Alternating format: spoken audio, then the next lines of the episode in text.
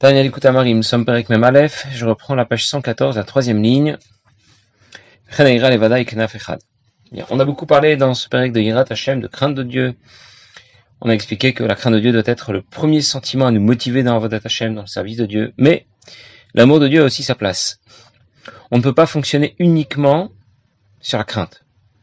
Je vous donne un exemple. Il existe des choses qu'on demande à un enfant d'accepter.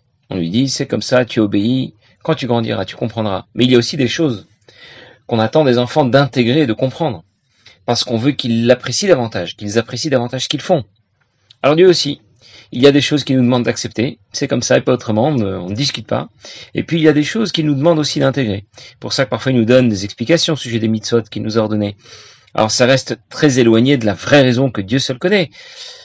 Euh, ça veut dire que je, je, ne peux pas dire uniquement à un enfant, tu dois seulement obéir, un point c'est tout. C'est pas de l'éducation ça, c'est de la construction. Euh, il faut être des parents, pas des policiers. Imaginez un professeur qui s'absente de la classe 30 secondes. Si quand il a juste mis le nez dehors et les enfants explosent comme un volcan, c'est que le professeur n'est pas un mécaner, ce n'est pas un éducateur, c'est juste un bon policier.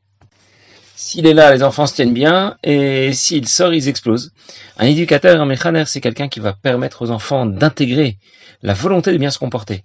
Les enfants alors vont l'apprécier, ils vont l'aimer, ils ne vont pas vouloir le décevoir, ils l'aiment en même temps qu'ils le craignent. Et l'idée ici est qu'on ne peut pas fonctionner sur le mode de la crainte uniquement. Comme pour éduquer ses enfants, ça ne veut pas dire leur donner des ordres, les obliger à obéir, les punir si ça ne se passe pas bien. C'est aussi leur parler, les convaincre de rechercher à s'améliorer. Et c'est d'ailleurs une halakha dans le Rambam. Le Rambam dit clairement que lorsqu'on demande à un enfant euh, de faire certaines choses, eh bien d'abord, euh, on va on va lui promettre des récompenses, on va lui expliquer que c'est obligatoire et qu'il n'y a pas et qu'il n'y a pas d'autres il n'y a pas d'autres d'autres options possibles. Et puis ensuite, petit à petit, on va lui faire comprendre euh, de quelle manière c'est la plus belle façon de réaliser, de réaliser la volonté de Dieu, de se réaliser dans la vie. C'est la façon d'aborder l'éducation des enfants. Et la Zaken nous dit, donc c'est ce que nous dit ici la Zaken, que de toute façon il faut à la fois de l'amour et de la crainte, pas seulement de la crainte pour Dieu, mais aussi de l'amour. La crainte aussi n'est qu'une seule aile, et donc elle ne pourra pas s'élever vers le haut. Même si la crainte seule, ça s'appelle avodat ben, et qu'il faudra aussi ce que l'on a appelé être ben, être comme un fils. Ça veut dire, comme la colombe dont on a parlé la dernière fois, qui alterne un peu la puissance des battements de ses deux ailes. Parfois c'est la droite qui fonctionne un peu plus fort et la gauche qui se, qui se repose. Parfois c'est la gauche qui bat un peu plus fort et la droite qui se repose. Mais c'est toujours avec les deux ailes. Ça veut dire que c'est indispensable, primordial, de s'engager d'abord au service de Dieu avec crainte et soumission. C'est ça que l'on appelle avodat eved, avodash lema, comme nous en avons parlé les, les dernières fois. Mais il faut aussi de l'amour si, tu demandes à quelqu'un d'obéir, c'est sans limite. Mais dans la durée, ça ne marchera pas. Au bout d'un moment, il en aura assez d'obéir. Il risque de se fatiguer. Si au contraire, c'est l'amour de Dieu qui le motive, alors d'un côté, ça sera limité parce que euh, il l'aime dans une certaine mesure, mais ce sera beaucoup plus pérenne parce qu'il est motivé, ce sera beaucoup plus durable. Et on, on comprend, en d'autres mots, quelle synergie il existe entre l'amour et la crainte de Dieu là où l'amour de Dieu va apporter plus de pérennité au système, la, la crainte de Dieu va apporter euh, quelque chose d'inimité. Parce que quand j'obéis, j'obéis quel que soit l'ordre qu'on m'a donné. Malgré tout, même s'il y a une synergie entre l'un et l'autre, entre l'amour et la crainte de Dieu, la base, ça reste la crainte de Dieu. Pour ensuite apprécier Dieu, il va déjà falloir le connaître. Et pour cela, il faut apprendre beaucoup la chassidoute, ouvrir les livres qui parlent de lui. Euh, je vais vous donner un exemple très simple. Je ne peux pas apprécier le chocolat et en parler si j'en ai jamais mangé. Je dois aussi, bien sûr, apprendre la Gemara, la. Mais quand on m'apprend qui doit payer quand un taureau a encore une vache? J'en sais un peu plus sur la sagesse de Dieu, sur sa volonté. Mais au sujet de Dieu lui-même, j'en sais pas beaucoup plus. Je ne le connais pas davantage. Et c'est la chassidoute qui m'invite à le connaître davantage pour pouvoir vraiment l'apprécier, pour pouvoir l'aimer, comme dit le Passouk, je rapporte plusieurs fois. Da Shalem. Connais le Dieu de ton Père, et alors tu pourras le servir d'un cœur sincère. prenez l'exemple que l'on a donné au sujet de l'éducation des enfants. On peut considérer le rapport des enfants avec leurs, des parents avec leurs enfants, d'un professeur avec ses élèves, de différentes manières. Si ce sont les mêmes rapports qu'un supérieur militaire par rapport à ses soldats, ça va tenir un certain temps. Tant que les enfants sont petits, il y a une certaine pression, une certaine autorité, et alors ça va fonctionner. Mais quand les enfants vont grandir et qu'ils ont pris un peu plus de carrure, alors euh, ils vont dire à leur père "Écoute, euh, maintenant c'est terminé, j'ai plus peur de toi. Tu m'impressionnes plus. Tiens, je te rends ta kippa, ta filine, ta barbe, je te rends tout. Ça m'intéresse plus tout ça." Si tout fonctionne sur le mode Kabbalatol uniquement, uniquement la crainte, la soumission, ça ne tient pas la route sur le long terme. Il faut aussi de l'amour pour pérenniser tout le système. Et c'est ça que dit l'Admorazakel lorsqu'il dit ben. Il faut aussi intégrer de l'amour pour Dieu dans notre, dans notre développement, notre rapport avec Dieu. Et c'est ce qu'on appelle Prinat Ben, comme un fils qui aime son père. Il y a une Sichol Rabbi explique qu'il existe deux types de mitzvot. Pardon, pas de mitzvot, de matzot. Il y a la matzah rigila, la matzah classique, la matzah régulière que l'on, a fabriquée en mélangeant de la farine avec de l'eau. Et puis il y a la matzah ashira, la matzah riche, ça veut dire qui a été fabriquée avec du jus, du pur jus de fruits. Pas du, il n'y a même pas une petite goutte d'eau qui a été mélangée. Lorsque la farine est mélangée à du pur jus de fruits, sans une seule goutte d'eau, ça ne deviendra jamais du chametz. Même si je n'ai pas les mains dans la pâte, je suis pas en train de pétrir. Je laisse la pâte, la, pâte reposer, elle ne gonflera pas, elle ne deviendra pas du chametz. Alors qu'au contraire, lorsque la farine a été mélangée avec de l'eau, dès que je la laisse se reposer, dès que j'arrête de pétrir la pâte, ça va devenir du chametz. Tant que j'ai les mains dans la pâte et que je pétris, ça ne devient pas du chametz. Mais dès que je m'arrête, ça gonfle. Alors le chametz, c'est ce qui gonfle, c'est ce qui représente le nefesh abamit, le mal. L'eau, c'est ce qui n'a pas de goût, ça représente la soumission kabbalatol, lorsque j'accepte d'obéir. Et le jus de fruits, c'est au contraire ce qui a du goût, ça représente l'amour de Dieu, lorsque j'aime, lorsque j'apprécie ce que je fais. Si j'attends seulement des enfants, qu'ils soient soumis et obéissants, tant que j'aurai les mains dans la pâte, ça ne va pas gonfler ça ne va pas mal tourner. Mais dès que tu vas t'arrêter, ça va gonfler et ça va aller dans la mauvaise direction. Comme ce professeur qui sort de seconde de la classe et les enfants qui explosent. Comme un volcan. Tant que tu t'occupes de ces enfants, ça va fonctionner, mais dès que tu vas t'arrêter ou dès que les enfants vont grandir, eh bien, plus rien ne va fonctionner. Alors que si tu introduis davantage d'amour pour Dieu, tu leur apportes plus de goût dans Avodat Hashem. C'est le jus de fruits. Eh bien, même lorsque je n'aurai pas les mains dans la pâte, lorsque les enfants vont grandir ensuite tout seuls, ils vont suivre leur chemin, eh bien, comme le professeur, il va laisser ses enfants seuls dans la classe, mais tout se passera bien. Donc pour récapituler un peu tout ce dont on vient de parler, on a beaucoup insisté au départ sur la nécessité d'introduire dans notre service de Dieu beaucoup de crainte, de kabbalatol, de soumission. Mais l'amour pour Dieu a aussi une grande place. Et pour le développer convenablement, eh bien, c'est la chassidoute qui va nous aider, qui va nous inspirer. Dans les premières années de l'année Siout, il y a un certain Rosh Yeshiva qu'on appelait le Toldot Aaron qui est allé rendre visite au Rabbi. Et ils ont parlé, entre autres, de ce que les Bachurim dans sa yeshiva étudiaient, étudiaient le matin avant la tfila. Et le Toldot Aaron lui a répondu que, comme beaucoup d'autres yeshivot, qui ne sont pas Chabad bien sûr, eh bien on apprend la Gemara le matin avant la tfila. Comme euh, comme comme c'est très souvent le cas.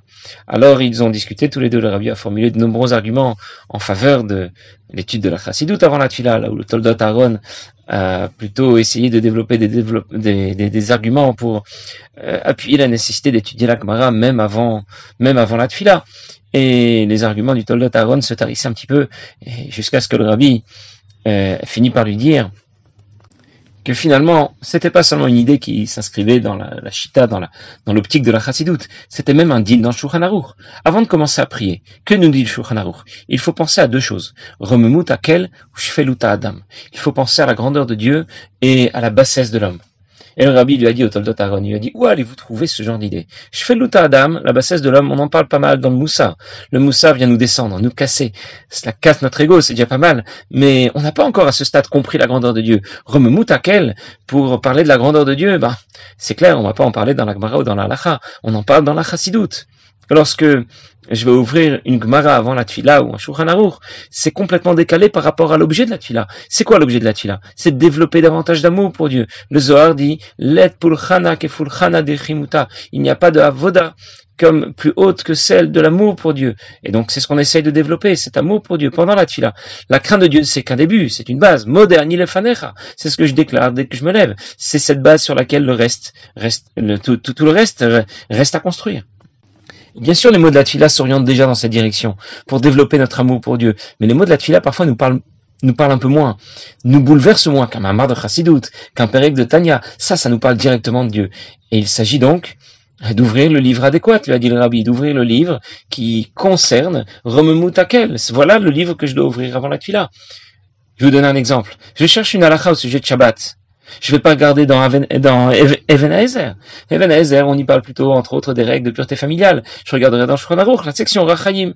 Je vais prendre le livre qui traite le sujet qui m'intéresse. Et puisqu'avant la Tfila, le sujet qui m'intéresse, c'est Romemutakel, c'est la grandeur de Dieu. On me demande, dans la halacha, on me demande de réfléchir à la grandeur de Dieu. Alors, je ne vais pas trouver ces informations dans la Gemara ou la halacha, mais plutôt dans la Chassidut. Et donc, euh, voilà pourquoi on doit bien sûr étudier la Gemara et la Lacha. Mais avant la Tfila, c'est vraiment pas le moment. Alors c'est ce que va terminer tout de suite l'Admour Zaken dans les mots. L'idée est d'éveiller au moins l'amour naturel que chacun apporte en lui pour Akadosh Baruch Hu. Au moins qu'il fasse l'effort d'y réfléchir se rappeler de son amour pour Dieu. Rappelle-toi combien tu aimes Dieu. Avec l'idée, l'intention de le rejoindre et de s'attacher à lui, de se rapprocher de lui. Et voilà à quoi il doit penser. Voilà ce qui doit le motiver lorsqu'il va étudier la Torah, pratiquer Torah et mitzvot. Bien, les Dav Kabonaf canal de se rapprocher davantage d'Akadosh Baruch lui et tout le système qui l'accompagne, son Nefesh Elokit, les vêtements de l'âme, etc. Non, la Zaken va aller encore plus loin. Il va nous dire que notre attention, ça ne doit pas être seulement, ça ne doit pas être uniquement de se rapprocher soi-même de Dieu par la pratique de Torah Mitzvot, mais de rapprocher l'ensemble du peuple juif de la pratique de Torah Mitzvot. Alors je vais d'abord le lire dans les mots, et ensuite je vais reprendre comme d'habitude. cependant nos maîtres ont dit, Adam On ne doit jamais s'exclure de l'ensemble du peuple juif. Alors quand, il, quand on va pratiquer Torah Mitzvot, ce sera non pas seulement dans l'intention de trouver là une proximité plus haute entre sa propre personne et Akadosh Baruch Hu, mais pour Makor Nafsho Elokit ou Makor Nafshot Kol Israël, pour sa Neshama bien sûr, mais pour celle de l'ensemble du peuple juif. Je vais continuer quelques lignes et après je vais y revenir. Shrina. C'est le souffle de sa bouche qui est appelé Shrina, parce qu'elle vient intégrer la création pour lui permettre d'exister. Il s'agit de Malchut. Je vais y revenir tout de suite. C'est elle qui apporte l'énergie qui lui est nécessaire pour étudier la Torah, pratiquer cette mitzvah. Et la, la, la, la relation entre Kutcha Berichu, Kadesh Baruchu et la Shrina se fait grâce à la Torah qu'il étudie, grâce au mitzvot, dans lequel il va s'investir. Et voilà quelle doit être son intention. Il doit penser à l'ensemble du peuple juif lorsqu'il pratique Torah et Mitzvot et permettre, grâce à Torah et Mitzvot, d'établir cette relation profonde, pas seulement entre lui et Akadosh Baruch Hu, mais entre l'ensemble des bénis Israël et Akadosh Baruch Hu. Comme on va encore reparler plus tard de cette relation profonde qui s'établit entre l'ensemble du peuple juif et Akadosh Baruch Hu, et c'est ça que veut dire les mots que l'on que, l'on dit avant avant Baruch Shamar, au moins dans, le Sidot et la Tachem, les Shem Yichud, Kuchabrichu, Shrint et Shem Kol Israël, pour, euh, ça veut dire l'intention, euh, mon intention tout au long de la journée en pratiquant Torah Mitzvot sera d'établir cette relation profonde entre Akadosh Baruch et sa Shrina au nom de tout le peuple juif. Bon, j'ai terminé de traduire, de lire et traduire et je vais reprendre tout de suite. D'abord une petite introduction. Notre monde est un monde limité. Et Dieu va donc s'y manifester de façon limitée. C'est ce que nous allons appeler Shrina, Malchut. Au-delà de ce monde, le divin va se manifester bien sûr sans limite. C'est ce que nous allons appeler Kutcha Berichu, Akadosh Baruchu. Kadosh veut dire mouvdal, séparé, au-delà, complètement décalé par rapport à la création. Eh bien, quand un juif accomplit une mitzvah, il va connecter le niveau du divin qui est au-delà de la création avec celui qui s'y manifeste. ou Shrinte. Et la transition se fera à quel niveau? Au niveau de Malchut. C'est la dernière des sphirotes. La sphira qui est charnière entre le divin, du monde de Hatilut, et la création, Bria Yetzira Asiya. C'est la dernière des sphirotes du monde de Hatilut, mais en même temps, il se trouve que Malchut, c'est aussi le Makor, la source de toutes les Neshamot qui vont intégrer la création. Bien sûr, nous avons déjà vu que les Neshamot Israël ont une première origine spirituelle bien plus haute que Malchut. Mais elles vont ensuite rejoindre le système de la création et elles vont se développer au niveau de Malchut. Je vais vous donner un exemple. Un enfant, d'où provient un enfant? Eh bien, c'est son père qui apporte les cellules qui vont permettre son développement. Mais finalement, son développement se fera dans le ventre de sa mère. Alors d'où vient cet enfant? Du ventre de sa mère, bien sûr, mais aussi de, mais aussi de chez son père. Et c'est la même chose pour les Neshamot Israël.